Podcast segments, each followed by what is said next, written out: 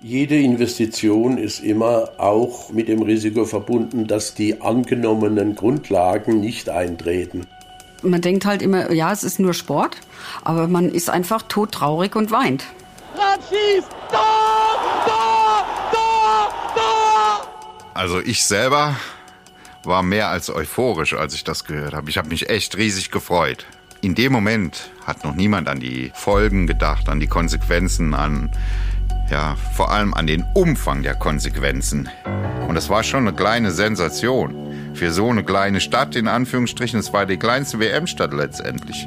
Also ich, ich habe mich total gefreut. Also ich, ich habe gedacht, ja, tatsächlich die Welt kommt zu uns. Die WM kommt nach Deutschland. Der Weltfußball zu Gast nicht nur in den Metropolen, in München, Köln oder Berlin.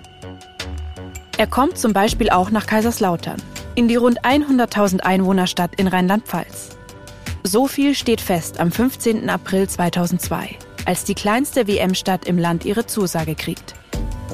Die Stadt jubelt. In Kaiserslautern feiern sie die Zusage wie den Sieg in einem wichtigen Spiel. Die WM soll der Stadt Prestige bringen, Investitionen anlocken, überhaupt für Aufschwung sorgen in der Region, sagen die Verantwortlichen. Das ist der Plan. Aber was bedeutet es, WM-Standort zu sein? Ist das wirklich nur gut? Bringt das nur Vorteile? Es gibt heute Menschen, denen wäre es lieber, die WM wäre damals nicht zu ihnen gekommen. Ich bin Cornelia Neumeier und das ist Affäre Deutschland. Folge 5 Kassensturz.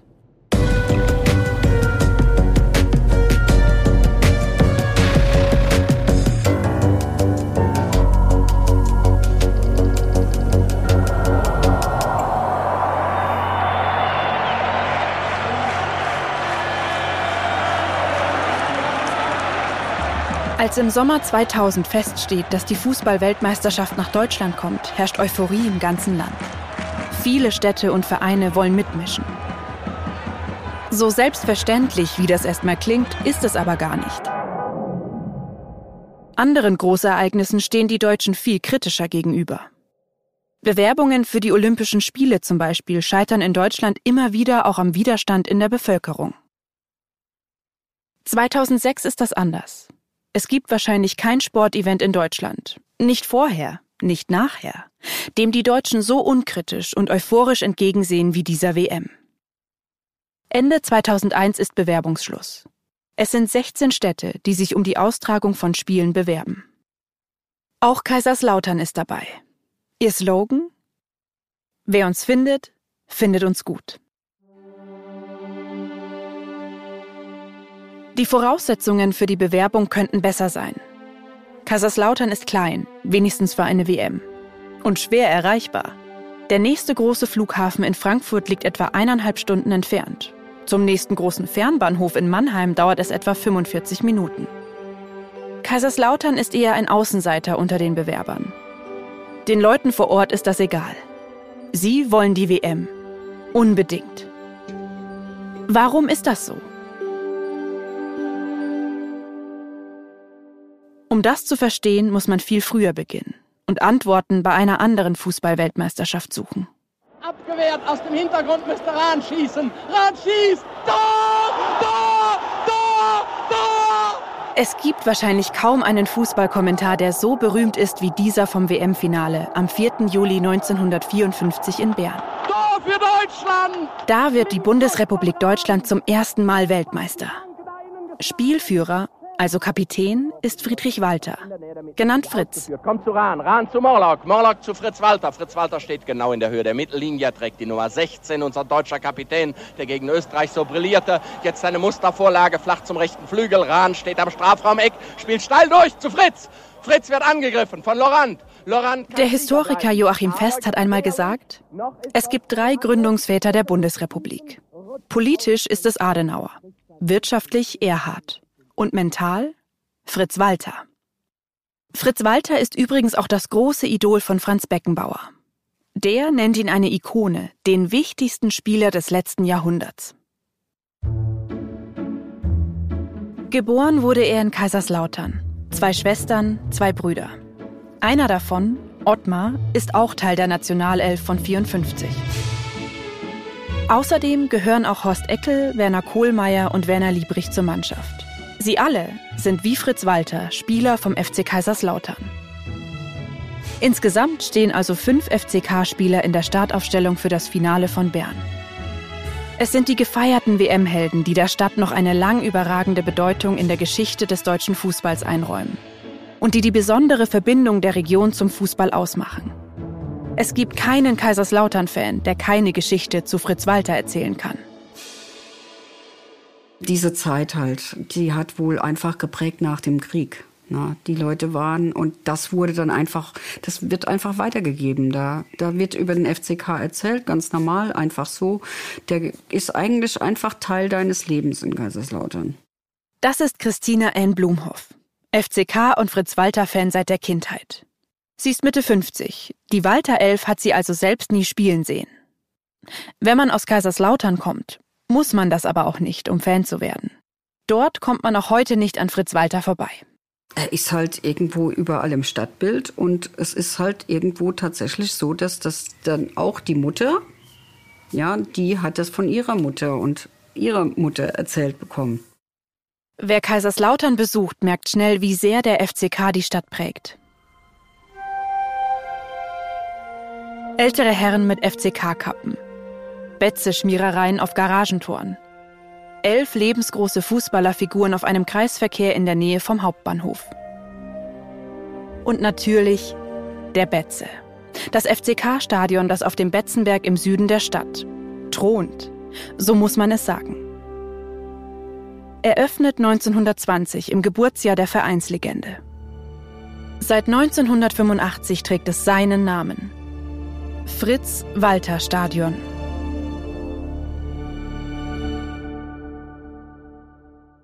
Der FC Kaiserslautern ist für viele hier mehr als ein Hobby. Er ist Identität. Auch für Michael Anken, noch ein Lautern-Fan, mit dem wir gesprochen haben. In einer Zeit, in der er wegen Corona nicht ins Stadion kann. Äh, wenn ich mit Freunden, Freundinnen, mit Bekannten äh, auf dem Betzenberg bin, habe ich zum Beispiel schon öfter geäußert, vielleicht will ich eines Tages mal, dass meine Asche hier verstreut wird. Das ist Heimat. Jetzt werde ich emotional. Das ist für mich Heimat. Und ich vermisse den auch. Ja? Sie können ja zurzeit nur die Mauern sehen. Aber wenn sie dann innen drin sind, das ist für mich Heimat. Mehr kann ich dazu nicht sagen. Also ich muss die jetzt auch abbrechen, damit mir nicht die Tränen rollen. Weil es ist wirklich Heimat. Eine Heimat, die es in den vergangenen Jahrzehnten nicht immer leicht hatte. Die Region nicht und auch nicht der Verein. Fan vom FCK zu sein ist nicht immer leicht, macht nicht immer Spaß. In der Geschichte des Vereins liegen Erfolg und Enttäuschung, Sieg und Niederlage oft eng beieinander. Gerade Mitte der 90er Jahre brauchen die Fans gute Nerven. 1996 gewinnt der FCK den DFB-Pokal steigt aber noch in der Woche vor dem Pokalfinale in die zweite Bundesliga ab. Schon im Jahr danach steigt er wieder auf und wird direkt deutscher Meister. Kaiserslautern flippt aus. Weltklasse, Weltklasse, kann man nicht beschreiben eigentlich, aber wunderbar. Das ist super, Wahnsinn. Freundesträne, ja. Deutscher Meister ist nur FCK, Für die Zukunft hat der Verein damals große Ziele. Obwohl das Team in den Jahren nach der Meisterschaft ins sportliche Mittelfeld abgerutscht ist, hat der FCK den Anspruch auf die Spitze noch nicht aufgegeben. Man dachte so, wir sind jetzt deutscher Meister, jetzt spielen wir in der Champions League, äh, nächstes Jahr müssen wir wieder. Es war klar, also für mich zumindest, dass das dauerhaft keine Stabilität bildet. Ja? Und das fand ich, diese Bescheidenheit ging verloren. Dieses auf dem Boden bleiben. Dieses pfälzisch Bodenständige, finde ich. Dieses pelzisch Bodenständige ist einfach verloren gegangen. Und dieser Hype, ah, wir sind jetzt wer, ja, das war, äh, wie kann man das sagen? Hochmut kommt vorm Fall? So könnte man es zusammenfassen.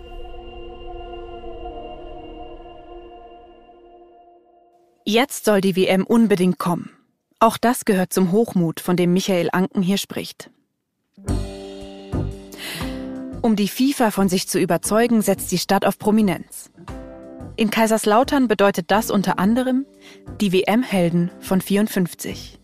Fritz Walter ist damals schon 81 und sagt, ich bin gesundheitlich nicht mehr so gut drauf, aber wenn ich das noch in fünf Jahren erleben darf, wäre ich dem lieben Gott dankbar. Die WM im eigenen Stadion hat ihm der liebe Gott leider nicht gegönnt. Fritz Walter stirbt ein halbes Jahr später. Es sind aber nicht nur die alten Fußballhelden, die die WM unbedingt nach Kaiserslautern holen wollen. Auch in der Politik gibt es große Fürsprecher. Einer von ihnen? Kurt Beck. Damals Ministerpräsident von Rheinland-Pfalz und bekennender FCK-Fan. Wollen Sie nicht zuerst so eine Waffel essen? Dann beiß ich kurz ab. Das ist mein Kollege Leopold Zag. Er hat Kurt Beck in seinem Haus in Steinfeld getroffen. Eine gute Stunde von Kaiserslautern entfernt. Machen Sie mal, weil wenn, dann hole ich mir noch einen Kaffee während der Zeit und rappel noch ein bisschen mit meiner Kaffeemaschine. Becks Büro ist voll mit Vitrinen. In einer davon liegt eine Urkunde. Der Nachweis, dass er Träger des sogenannten Ehrenrings des FCK ist. Hinter seinem Schreibtisch hängt ein Wimpel des FCK-Fanclubs Fairplay. Dort ist er Ehrenmitglied. Ist doch klar, könnte man denken, dass sich Kurt Beck Anfang der 2000er Jahre dafür stark macht, dass Kaiserslautern und das Stadion seiner Mannschaft WM-Austragungsort wird. Auch wenn er sagt, dass das eine nichts mit dem anderen zu tun hat.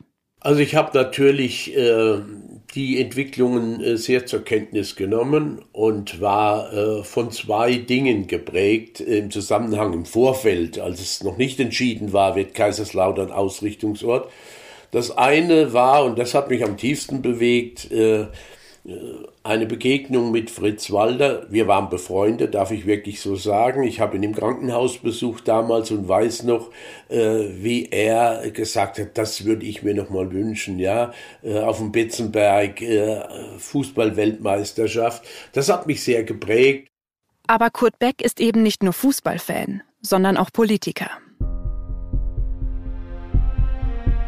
Deshalb hofft er, dass die WM auch einen wirtschaftlichen Aufschwung in der Pfalz bedeuten könnte. Früher, lange vor der WM, war Kaiserslautern mal ein wichtiger Standort für die Textilindustrie. Davon ist nicht mehr viel übrig. Und dann meldet auch noch der Nähmaschinenhersteller Pfaff um die Jahrtausendwende Insolvenz an. Noch ein großer Arbeitgeber in der Region steht vor dem Aus.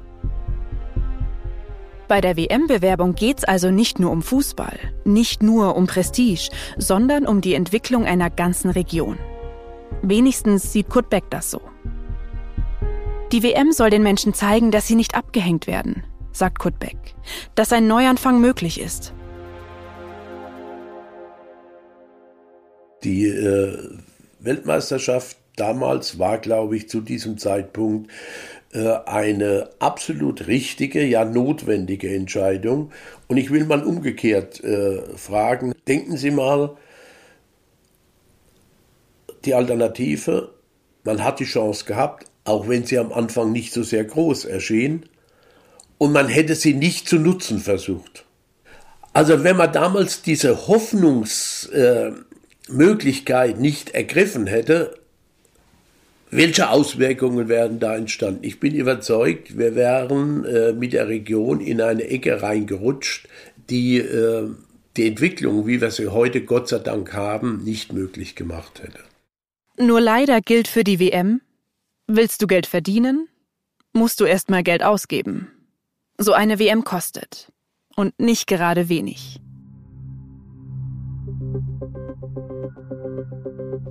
Für einen WM-Standort heißt das Umbau und Ausbau. Und die Regeln dafür macht die FIFA.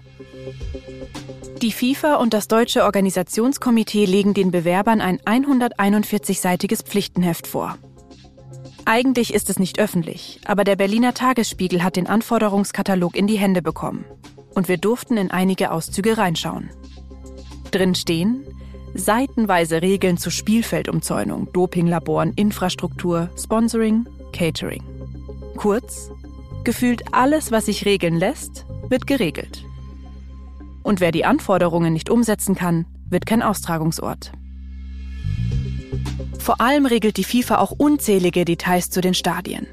Zum Beispiel die Ehrentribüne, die in jedem Stadion mindestens 500 Personen Platz zu bieten hat, muss über einen eigenen Eingang verfügen und durch eine Abschrankung von den normalen Tribünenplätzen getrennt sein.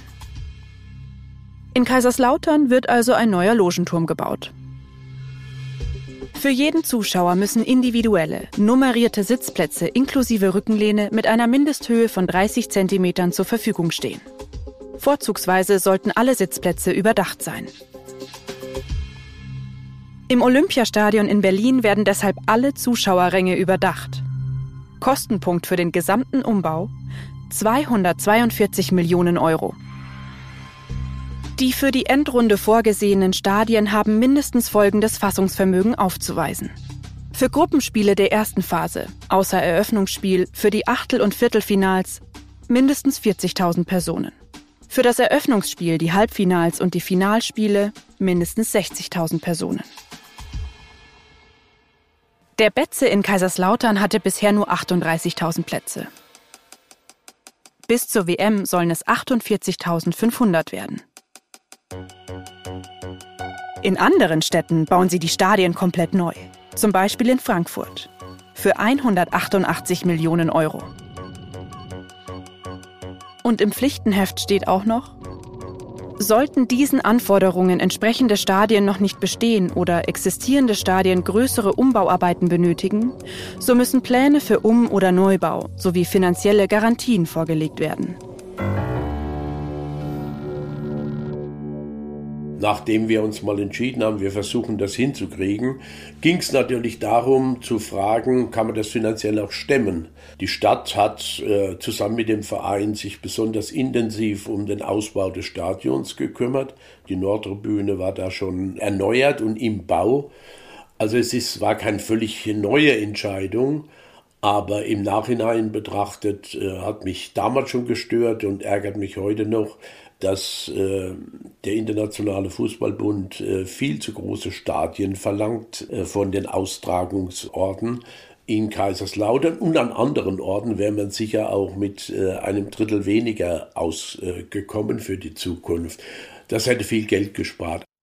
Insgesamt lassen sich 15 Städte auf die FIFA-Vorgaben ein und bewerben sich um die Austragung. Im April 2002 fällt die Entscheidung. Zwölf von ihnen erhalten den Zuschlag. Berlin, Dortmund, Frankfurt, Gelsenkirchen, Hamburg, Hannover, Köln, Leipzig, München, Nürnberg, Stuttgart. Und Kaiserslautern. Die WM 2006 kommt nach Kaiserslautern und das wurde an der Stiftskirche kräftig bejubelt. Das wird eine Stimmung oh, ohne Ende. Wir haben die, ganz, die besten Fans in der ganz Deutschland hier und wir haben es verdient. Kann nichts Besseres geben bei uns, nichts Besseres passiert. Die kleinste Fußballstadt Deutschlands ist also in vier Jahren dabei im Konzert der ganz Großen. Darauf haben sie in Kaiserslautern lange gewartet. Riesenfreude über die Entscheidung. 2000 Menschen aus der ganzen Region feierten ausgelassen eine Riesenparty. Kaiserslautern feiert sich als Außenseiter, der seine Chance genutzt hat. Kurt Beck sagt damals, er freue sich unbändig. Robert Wieschemann, der Aufsichtsratsvorsitzende des FCK, erklärt nach der Zusage, man müsse Fritz Walter für die nächsten 50 Jahre dankbar sein.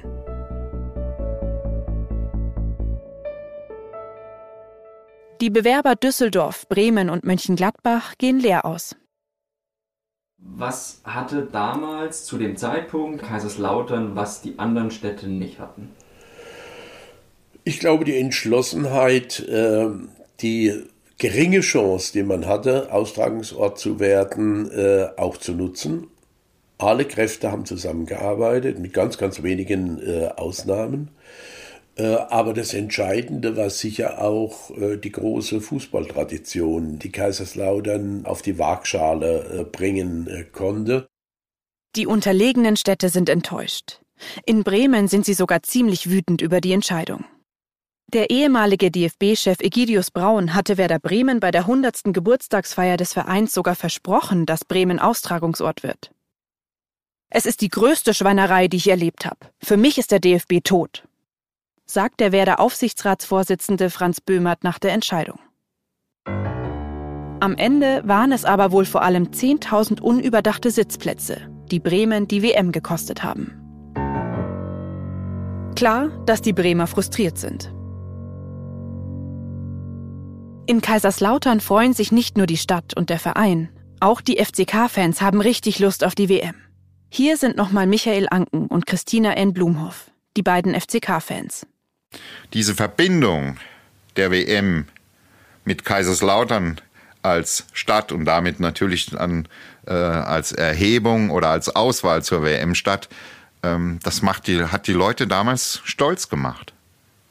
Weil ohne den FCK hätte es die, diese Entscheidung so nicht gegeben. Dann wären andere Städte äh, eigentlich prädestinierter gewesen. Also ich, ich habe mich total gefreut. Also ich, ich habe gedacht, ja, tatsächlich, die Welt kommt zu uns. Allzu lange hält diese Freude allerdings nicht an. Weil die FIFA so viel von den Austragungsorten verlangt, werden alle zwölf WM-Stadien um, aus oder komplett neu gebaut. In Kaiserslautern fangen sie noch vor der Zusage damit an. Die Tribünen werden erweitert, ein Medien- und ein Logenturm aus Glas neu gebaut und alle Sitzplätze überdacht. Die Kosten? Mindestens 48 Millionen Euro. Etwa 29 Millionen wollen Stadt und Land übernehmen. Der FC Kaiserslautern rund 19 Millionen. Plus alle Mehrkosten, die noch obendrauf kommen könnten. Wie teuer es am Ende wird, weiß noch keiner. Ich bin erschrocken, als ich diese Kosten, ich habe gedacht, ey, das ist ja unglaublich, wer will denn das zahlen? Wie soll der Verein das je stemmen?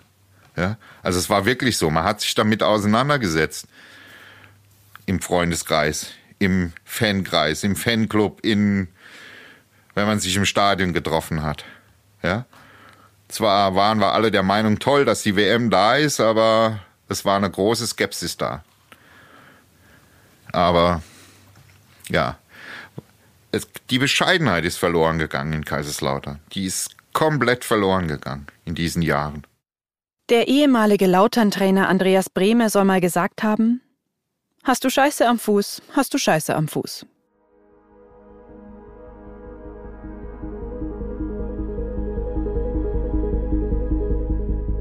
Der FCK geht für den Stadionumbau ein riesengroßes finanzielles Risiko ein. Und dann geht beim FCK auch noch alles andere schief, was schiefgehen kann. Sportlich hat der Verein kurz nach der sensationellen Meisterschaft von 1998 den Anschluss verloren. Teure Transfers aus den Vorjahren bringen nicht die erhofften Erfolge. Der Verein steckt schon deswegen in großen finanziellen Schwierigkeiten. Um an Geld zu kommen, verkauft der FCK sogar die Transferrechte an seinem Starspieler Miroslav Klose. Auch aus anderen Gründen ist der Verein finanziell in keinem guten Zustand. Nach einem Steuerskandal muss er knapp 9 Millionen Euro nachzahlen und steht jetzt, nur kurz nach dem WM-Zuschlag, vor der Pleite. Der neue Vorstandsvorsitzende René Zejeggi soll den Verein sanieren. Sein Anwalt Christoph Schickhardt ist schockiert von dem, was er in den Bilanzen vorfindet. Der erste FCK hätte nach der eigenen Planung, nach der eigenen Planung, ohne Trainerentlassung, ohne Nachkäufe, ohne Steuerschulden, am Ende der Saison 03 Verbindlichkeiten in der Größenordnung von mindestens 50 Millionen Euro gehabt. Und dann gibt es auch noch Probleme mit dem Unternehmen, das den Stadionausbau ausführt.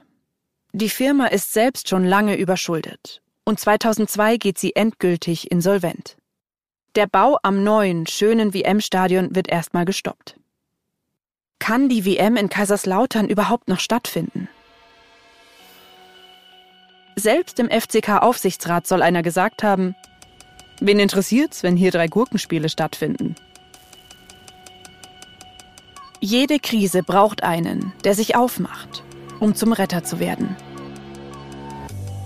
In dieser Krise ist das der Ministerpräsident von Rheinland-Pfalz, Kurt Beck. Er tritt als Vermittler auf, leitet sogar die Jahreshauptversammlung des FCK. Seine Regierung legt einen Sanierungsplan vor, der den Fußballclub und die WM in Kaiserslautern retten soll. Obwohl ein Gutachten unüberschaubare Risiken und Verluste prognostiziert hatte, setzen sich Beck und seine Regierung über alle Bedenken hinweg. Für knapp 60 Millionen Euro kauft die Stadt dem Verein sein Stadion und sein Nachwuchszentrum ab. Die Mehrkosten für den Stadionausbau, die der FCK eigentlich blanko übernehmen wollte, zahlen jetzt zu zwei Dritteln das Land und zu einem Drittel die Stadt. Sie belaufen sich am Ende auf rund 28 Millionen Euro. Die WM-Ausgaben sieht Beck bis heute als Investition in die Zukunft. Deshalb hat er sich für die WM stark gemacht, sagt er. Und nicht, weil er FCK-Fan ist. Wenn dort mit den gleichen Hoffnungen und Erwartungen ähm, eine Entscheidung angestanden wäre und da wäre linksbeinige Sackhüpfen gemacht worden, äh, hätten wir unter ökonomischen Erwartungen, unter Dauerwirkungen, was die Entwicklung der Region angeht, die gleiche Entscheidung treffen müssen. Was er damit sagen will, mit Fußball hat das alles nichts zu tun. Die Rettung des Vereins und die Rettung der WM in Kaiserslautern sollten der Region und der Stadt etwas bringen. Darum ging's. Dem Verein hilft das alles wenig. Das Stadion ist zwar verkauft und die Insolvenz damit abgewendet, aber sportlich erholt sich der Verein trotzdem nicht. Ein paar Wochen vor der WM steigt der FCK wieder in die zweite Liga ab. Aber immerhin, die WM kommt nach Kaiserslautern. Fünf Spiele werden in der Pfalz angepfiffen. Vier Partien der Vorrunde und ein Achtelfinale. Die Deutschen spielen zwar nicht auf dem Betzenberg, aber immerhin die Italiener. Zu welchem Preis? Das ist erstmal vergessen, als das Sommermärchen seinen Lauf nimmt.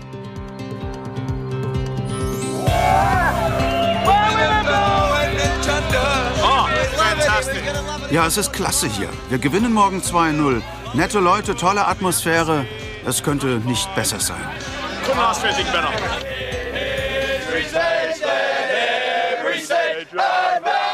Die australische Nationalhymne. Und die japanische. Kaiserslautern kennt bei uns in Japan niemand. Das wird sich jetzt aber ändern. Alle, die hier waren, werden das nicht mehr vergessen. Selbst Michael Anken, der Lautern-Fan, kann die Sorgen des Clubs kurz vergessen und hilft als Volontär auf dem Betzenberg aus. Ein tagelanger Sommerabend, der keinen Nacht kannte. So habe ich das in Erinnerung. Wenn Michael Anken von der WM erzählt, schwärmt er. Über Freunde, die er gefunden hat. Über eine kurze Begegnung mit der Fußballlegende Diego Armando Maradona, die er nie vergessen wird. In Kaiserslautern ist besonders die Herzlichkeit der Australier in Erinnerung geblieben. Die waren zum Gruppenspiel gegen Japan und zum Achtelfinale gegen Italien da. Daran erinnert sich Christina Ann Blumhoff gern zurück. Die Australier zum Beispiel, die haben die Stadt total erobert, haben unsere Altstadt leer getrunken an einem Abend und ja, und Schild eben an die äh, Stadteinfahrt Kaiserslautern in Orsislautern umgewandelt. Bunt, fröhlich, ausgelassen, friedlich und super tolles Wetter. Die Stadt war begeistert, die ganze Region war begeistert. Also dieses Drumherum neben dem Fußball hat mich sehr äh, begeistert. Und dann war ich auch emotional. Ich weiß, äh, als die Italiener äh, durch einen gedricksten Elfmeter dann äh, gewonnen haben und dann weitergekommen und Weltmeister geworden sind, sonst wären sie raus gewesen, habe ich geflucht. Ja, neben mir auf der einen Seite äh, saß der, wen, gegen wen haben sie gespielt? Helfen Sie mal. Australien. Gegen Australien. Auf der einen Seite saß der australische Botschafter, auf der anderen Seite der italienische Botschafter, den ich lange kannte aus meiner äh, Arbeit. Und dann habe ich geflucht, ja, habe gedacht, nee, es war jetzt nicht gerade sehr diplomatisch, aber dann reißt mein Fußballherz mich auch mal äh, mit. Also das ist so ein Mix von, von Erlebnissen. An dieses Spiel, das Achtelfinale Australien gegen Italien, daran erinnern sich alle, mit denen wir für diese Folge gesprochen haben. 90 Minuten lang ist eine Sensation greifbar. Australien könnte die Italiener wirklich rausschmeißen. Dann, in der dritten Minute der Nachspielzeit, stolpert der Italiener Grosso über einen Gegenspieler. Der Schiri pfeift einen, wie die FAZ später schreiben wird, geschenkten Elfmeter. Totti verwandelt. Abpfiff. Es ist aber auch schon das letzte WM-Spiel auf dem Betzenberg. Anderswo geht die Weltmeisterschaft erst richtig los. Da ist sie in Kaiserslautern schon wieder vorbei. Es war eine gewisse Trauer, muss ich ganz ehrlich, also ich war traurig, man hat ja, man hat Freundschaften geschlossen, man sah Leute plötzlich nicht mehr. Ja, das war das, dieses Trauergefühl. War zunächst mal. Es ist jetzt rum, wir haben eine Freude, dass man dran teilnehmen konnte, aber es ist jetzt auch rum. Und das hat schon äh, so eine Leere plötzlich, die, die mich so ein bisschen traurig gemacht hat, zumindest. Es muss sich ein bisschen so angefühlt haben, wie wenn in der Disco das Licht angeht. Und man weiß, bald kommt der Kater. Die Geschichte des FCK seit der Weltmeisterschaft ist schnell erzählt. Der Verein kann auch weiterhin nicht an die Erfolge der 90er anknüpfen. 2010 steigt er zwar noch mal kurz in die erste Liga auf, zwei Jahre später aber auch schon wieder ab. Dann der Absturz. Seit 2018 spielt er in der dritten Liga. Zwei Jahre später folgt ein Insolvenzverfahren. Grund sind rund 24 Millionen Euro Schulden. Auch weil das Stadion viel zu groß und die Miete viel zu teuer für diese Spielklasse ist. Ein Drittligist kann sich eigentlich kein WM-Stadion leisten. Auch in der Saison 2020-2021 spielt der FCK wieder um den Klassenerhalt. Diesmal geht es um den Abstieg in die Regionalliga. Am Ende geht es gerade noch gut. Wenn der FCK aber tatsächlich mal absteigen sollte, wird er womöglich das Fritz-Walter-Stadion auf dem Betzenberg verlassen. Für die vierte Liga wäre es wohl wirklich zu groß. Sogar ein Abriss wird diskutiert. Nur 20 Jahre nach dem großen und teuren Umbau. Für die Fans ist die Situation natürlich eine komplette Katastrophe.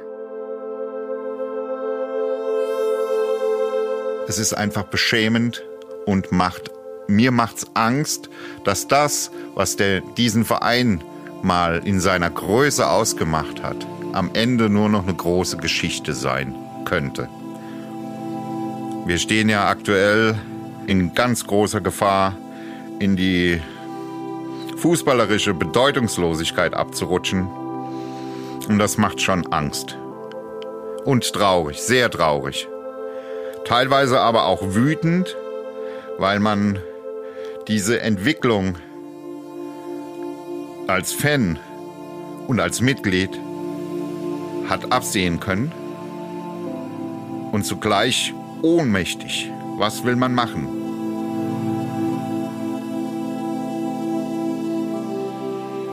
ja, es ist, es ist, man denkt halt immer, ja, es ist nur Sport, aber man ist einfach todtraurig und weint. Also das, das, das ist ähm, schwer zu erklären, weil man dann immer denkt, ja, hör auf, es ist nur Fußball. Aber nee, das ist nicht nur Fußball. Das, man lebt das halt irgendwie einfach. Das ähm, ist auch, auch anderen, die eben nicht Fans sind oder, oder Sport irgendwie verfolgen, ist das ganz schwer zu vermitteln manchmal.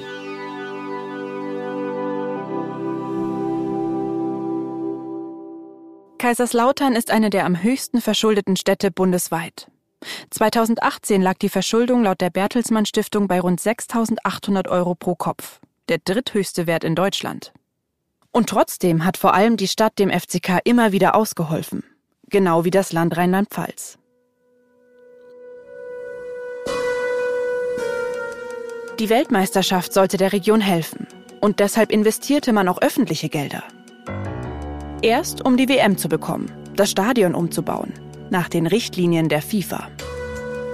Dann um die WM zu retten, als der Verein nicht mehr zahlen kann. Und schließlich um den Verein zu retten, der auch durch dieses viel zu große WM-Stadion immer weiter in die Schulden gerutscht ist. Seit dem Kauf des Stadions vor der Weltmeisterschaft sind rund 170 Millionen Euro in den FCK geflossen. Unterm Strich alles Steuergelder. Aber wie viel Steuergeld ist eine Weltmeisterschaft, ein Stadion, ein Fußballverein wert?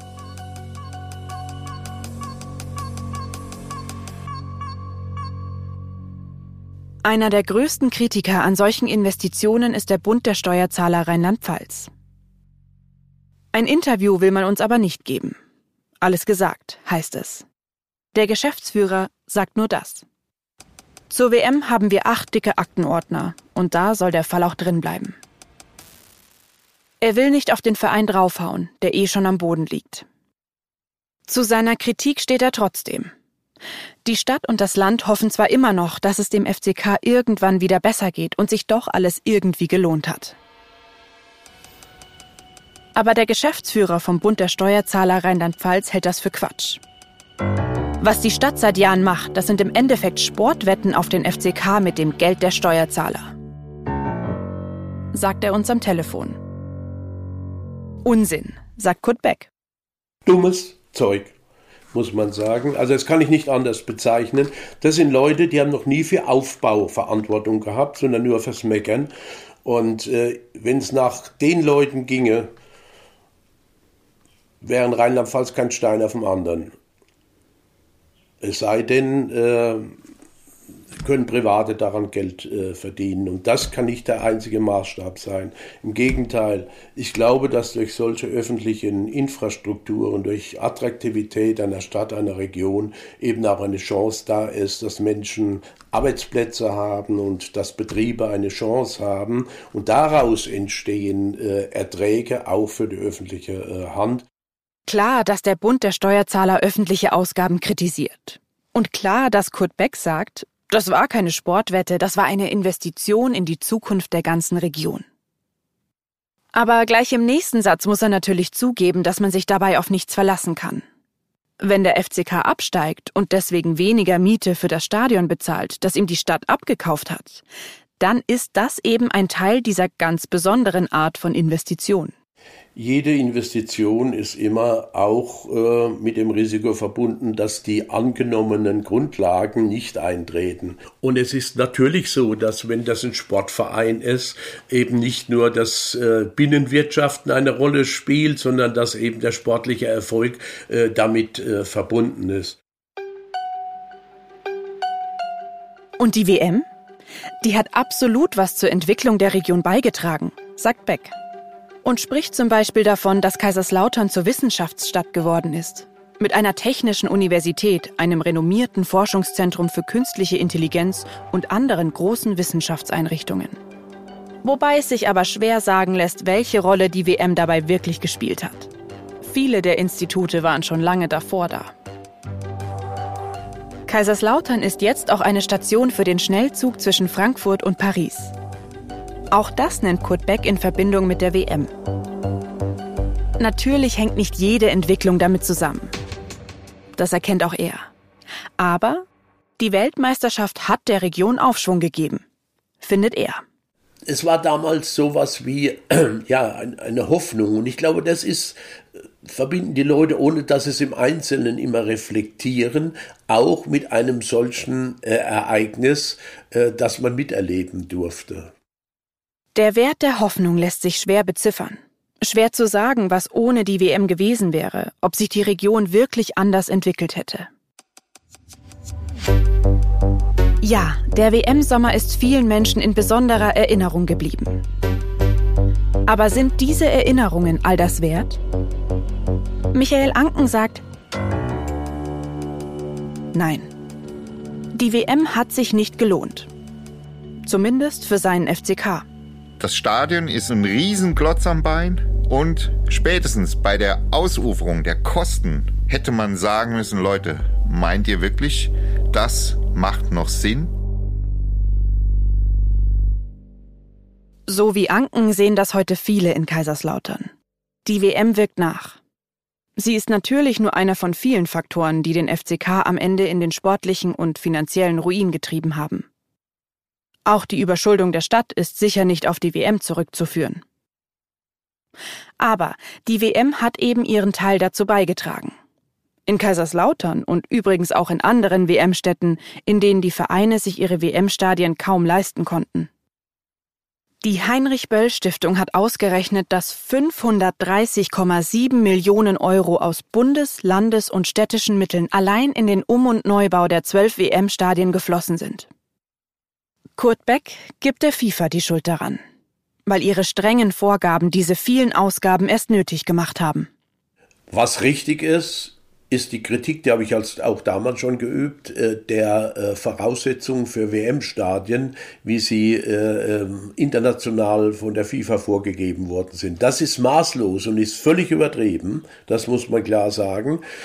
Dieser Gigantomismus, wie wir auch bei Olympia ihn kennen, ist dem Sport nicht angemessen. Aber es war damals so und man musste dann entscheiden, versuchen wir es oder versuchen wir es nicht. Und ich glaube, die Entscheidung von Verein, Stadt und die Unterstützungszusage des Landes waren dennoch alternativlos, äh, weil ich habe es eben gesagt, was wäre gewesen, wenn wir es nicht versucht äh, hätten. Was wäre gewesen? Man hätte sich nicht auf das Spiel der FIFA eingelassen, kein Stadion umgebaut, keine Investitionen an sportliche Erfolge geknüpft. Das ist die Alternative, die die meisten anderen Großstädte in Deutschland gewählt haben. Aber die hatten dann natürlich auch keine WM. Nicht ihre Vorteile und auch nicht die Nachteile. Stadt, Land und Verein haben in Kaiserslautern auf die WM gesetzt. Gewonnen hat am Ende aber vor allem die FIFA, die sie mit der großen Chance auf den Hauptgewinn gelockt hat. Den hat sie dann für sich selbst eingefahren. Die WM 2006 hat der FIFA einen Gewinn von etwa 2 Milliarden Franken eingebracht. Das Geschäftsjahr 2006 war für sie das erfolgreichste in der bis dahin fast 103-jährigen Geschichte. Ob die Fußball-WM 2006 auch für Deutschland ein Gewinn war, darüber gibt es verschiedene Ansichten und eine Menge Studien. Die Bundesregierung schreibt in ihrem Abschlussbericht zur Weltmeisterschaft Ende 2006 von den Erfolgen des Events. Hotel- und Gastgewerbe haben hunderte Millionen mehr eingenommen als gewöhnlich. Auch der Einzelhandel hat einen höheren Umsatz gemacht.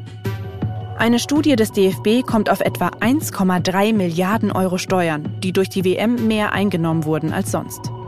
Und natürlich das aufpolierte Image Deutschlands in der ganzen Welt. Davon ist bis heute noch die Rede. Auch das gehört zur WM. Langfristig hatte die WM aber keine nennenswerte Wirkung für die deutsche Wirtschaft. Zu diesem Ergebnis kommt eine Studie des Deutschen Instituts für Wirtschaftsforschung, schon ein Jahr nach der WM. Von der WM sind keine spürbaren konjunkturellen Impulse ausgegangen, schreibt das Institut. Das sind die offiziellen Berechnungen. Und dann gibt es aber noch die versteckten Ausgaben, die sich bis heute nicht genau beziffern lassen. Summen, die damals in keinem offiziellen Bericht auftauchen. 6,7 Millionen Euro zum Beispiel für Wahlmänner, die die WM nach Deutschland bringen sollten? An wen diese Investition wirklich ging und was das mit der WM in Deutschland zu tun hat, ist auch 15 Jahre danach nicht abschließend geklärt. Warum nicht? In der nächsten Folge von Affäre Deutschland. Die Aufklärung.